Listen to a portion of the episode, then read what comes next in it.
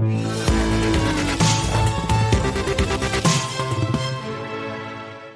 l'avait évoqué la semaine dernière. On vous avait dit que les entreprises cotées en bourse, mais qui étaient fragiles financièrement, avaient euh, des problèmes pour se refinancer, justement, euh, qu'elles avaient le marché de la dette, comme on dit, le marché du crédit, s'était refermé. Mais pour les blue chips, pour les grandes multinationales qui sont en, bonne santé, ça se place plutôt bien. Bonjour Philippe. Bonjour David. Philippe Béchat, directeur en chef de, la Bourse au quotidien. On, voit des opérations de levée de dette qui se sont accélérées hein, euh, euh, ces, derniers jours pour les multinationales, encore une fois, qui sont les, plus solides il y avait une fenêtre de tir pour elle. Ça se passe bien pour lever de la dette quand on a une boîte en bonne santé, côté. Ça se passe toujours à peu près facilement.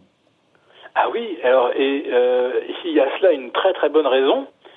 Euh, c'est que les banques centrales ont annoncé euh, qu'elles allaient ramasser des, des, quantités astronomiques, des, des centaines de milliards de dollars par semaine euh, de dette corporate euh, investment grade. Alors corporate, c'est entreprise, investment grade, ça veut dire investissement de, qualité, c'est ça que ça veut dire C'est ça. Alors il y a deux catégories investment grade. Ça se partage entre high grade et grade. Alors le high grade, c'est euh, triple A, double A. Et grade, c'est de A à triple B moins. Et là, par contre, on s'aperçoit que la pyramide est très, très déformée. Autrement dit, les instruments que les banques centrales euh, sont autorisées à acheter, c'est-à-dire de euh, l'investment grade, y compris high grade, euh, cette catégorie, qui correspond effectivement aux meilleures multinationales, ça ne représente en fait que, aller un gros 5% du gisement. ce qui veut dire que les banques centrales, en fait, vont continuer euh, de, voler au secours de ceux qui vont déjà très bien, euh, tandis qu'elles euh, se voient interdites, et actuellement par leur statut, d'aller soutenir celles qui sont fragiles et qui vont moins bien. Attendez, juste, je vous coupe Philippe, les banques centrales ne peuvent pas acheter de l'Evensman Grade moins bien noté, enfin, de moins bonne qualité? Elles peuvent aller chercher. Pour moi, elles pouvaient acheter tout ce qui est investment grade. Elles peuvent, en théorie, acheter tout ce qui est investment grade, mais le problème, c'est qu'elles ne peuvent pas prendre, elles ne peuvent pas prendre le risque que quelque chose qui est coté, euh, qui est noté BB- bascule en catégorie non-grade. Ah, Autrement dit, et eh oui. Donc, eh, par prudence, elles vont pas elles vont pas vraiment chercher en, en, en dessous de, de la catégorie A, mais euh, c'est surtout donc euh, des achats concentrés sur finalement des entreprises qui ont qui ont pas vraiment besoin euh, que la banque centrale leur vienne en aide. Alors évidemment, il y a ce qu'on appelle l'effet de rareté, c'est-à-dire qu'une fois que la banque centrale a complètement épuisé le gisement du high grade, ce qui va aller très très vite puisque je dis que on est entre le, le triple A et le double A, on est peut-être oui à 5 ou 6% de papier accessible. Bon, alors après ça, quand on est un assureur euh, un investisseur long terme, euh, puisque la Banque centrale a tout épongé, on n'a pas le choix que d'aller effectivement ramasser des papiers euh, plus, plus risqués.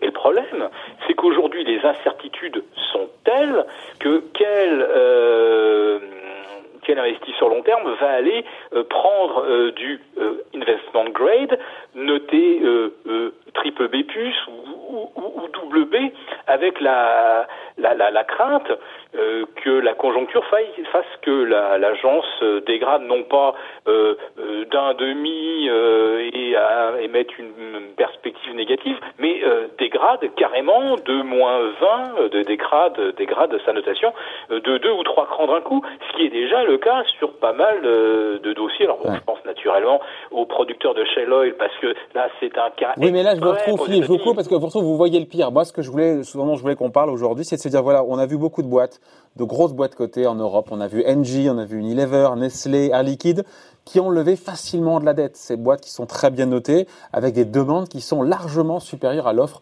sursouscrit plus, plus de 7 fois. Il y avait une fenêtre de tir là ces derniers jours, elles en ont profité pour lever de la dette et pas cher. Un peu plus cher qu'avant, mais pas cher.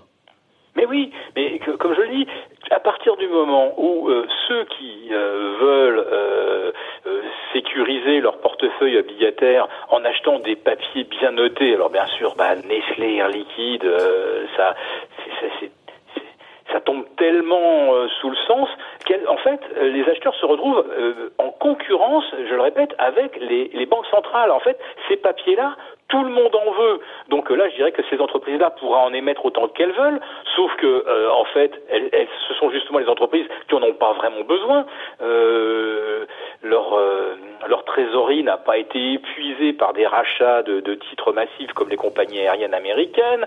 Euh, elles sont pas menacées effectivement euh, par l'effondrement du prix du pétrole. Et bah, elles, elles, vont très très bien. Et compte tenu de ce qu'elles émettent, elles vont aller encore beaucoup mieux, certes, mais c'est pas vraiment ces entreprises-là euh, qui ont besoin aujourd'hui euh, certes, de, certes, Philippe, mais c'est quand même rassurant de voir ça, euh, avec des coûts de financement quand même qui se sont un peu tendus, même pour ces multinationales hyper bien notées en très bonne santé. Euh, rien de dramatique, mais voilà, ça coûte un peu plus cher. C'est une forme de normalisation. Les taux négatifs, c'est fini là. C'est celles qui ont levé, on était en taux positif. Oui, oui, effectivement, on, a, on, avait atteint des taux négatifs, je pense Nestlé, euh, Air Liquide notamment.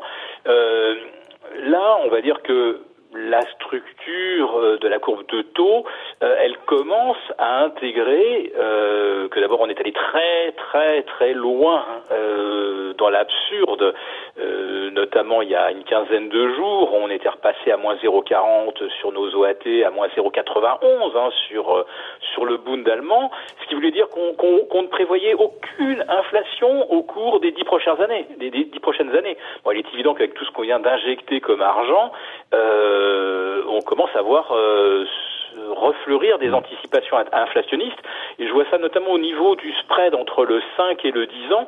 Il n'a jamais été euh, aussi bas, ce qui signifie qu'on commence déjà à anticiper que, peut-être pas dans les deux prochaines années où les taux vont être maintenus à zéro, mais que après, eh bien, il va falloir commencer à, envisager cette perspective. et on voit aussi des intérêts pour ce qu'on appelle là les, obligations indexées sur l'inflation. Donc il est normal aussi que pour des entreprises très très bien notées qui émettent, euh, on commence aussi à intégrer le fait que euh, à 10 ans, euh, c'est à peu près une certitude qu'on pourrait avoir plus d'inflation. Elle se, finance à quel niveau de taux ces blue chips, ces grandes multinationales qui sont investment grade, très bien notées?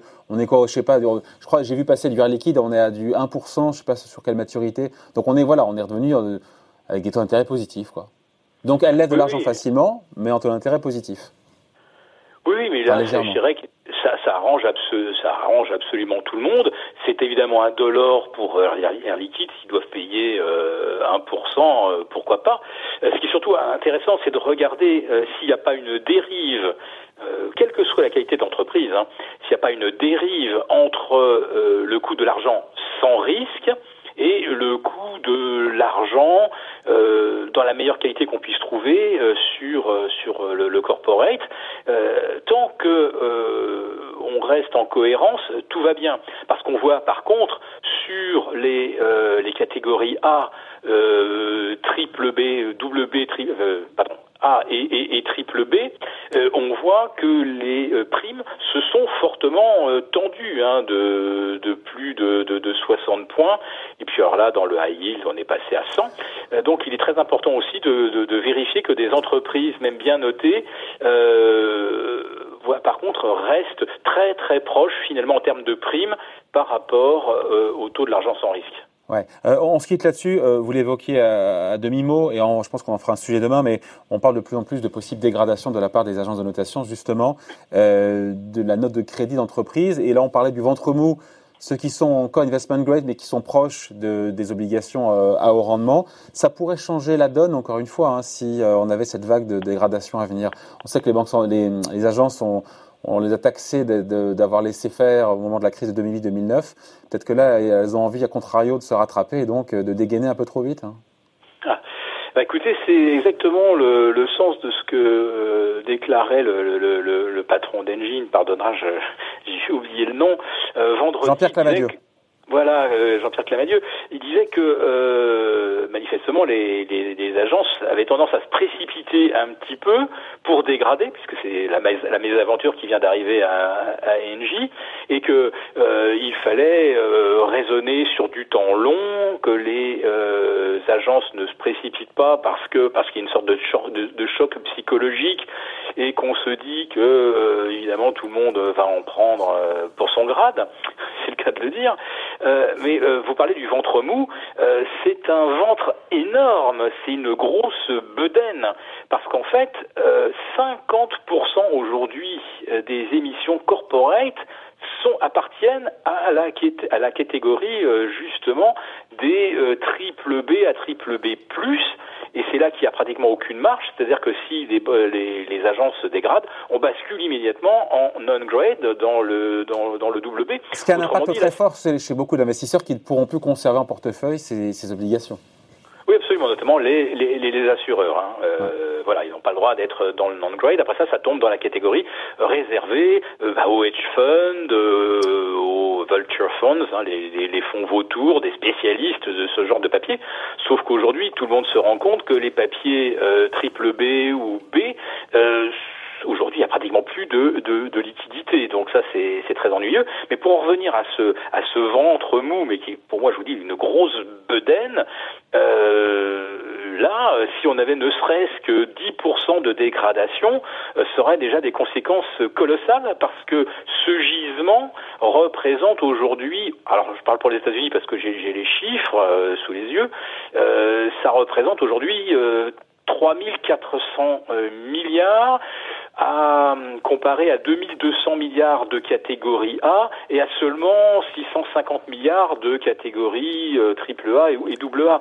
Donc vous voyez un petit peu l'enjeu, c'est-à-dire que si jamais on, on dégradait de seulement seulement 10% euh, de euh, de cette euh, de ce gisement triple B, euh, on serait déjà au-delà des encours euh, du, du, double A et triple A cumulés. On n'en est pas là, on n'en est pas là, mais on, mais on, on c'est un peu la direction. On, on verra ce que, comment, que, lequel job vont faire les, les agences de notation pour le coup. Oui. Franchement, moi je dis ça un petit peu, c'est un peu à l'instinct, mais si jamais on n'avait que 10% de la catégorie triple B dégradée, on, sent, on sentirait formidablement bien. Parce que si on compare à la crise de 2008, ouais. euh, là, euh, c'était plutôt du 20-25% qui s'était retrouvé euh, de triple B à des, à des catégories inférieures. Et pourtant, on est confronté à un choc absolument colossal. Donc je vous dis, euh, à surveiller. Cette, cette catégorie est vraiment à surveiller. Et je le répète, les banques centrales, aujourd'hui, elles volent au secours de ceux qui vont déjà très bien. Bon voilà, merci en tout cas. Explication signée Philippe Béchade, rédacteur en chef de La Bourse au quotidien. Merci beaucoup Philippe, bonne semaine.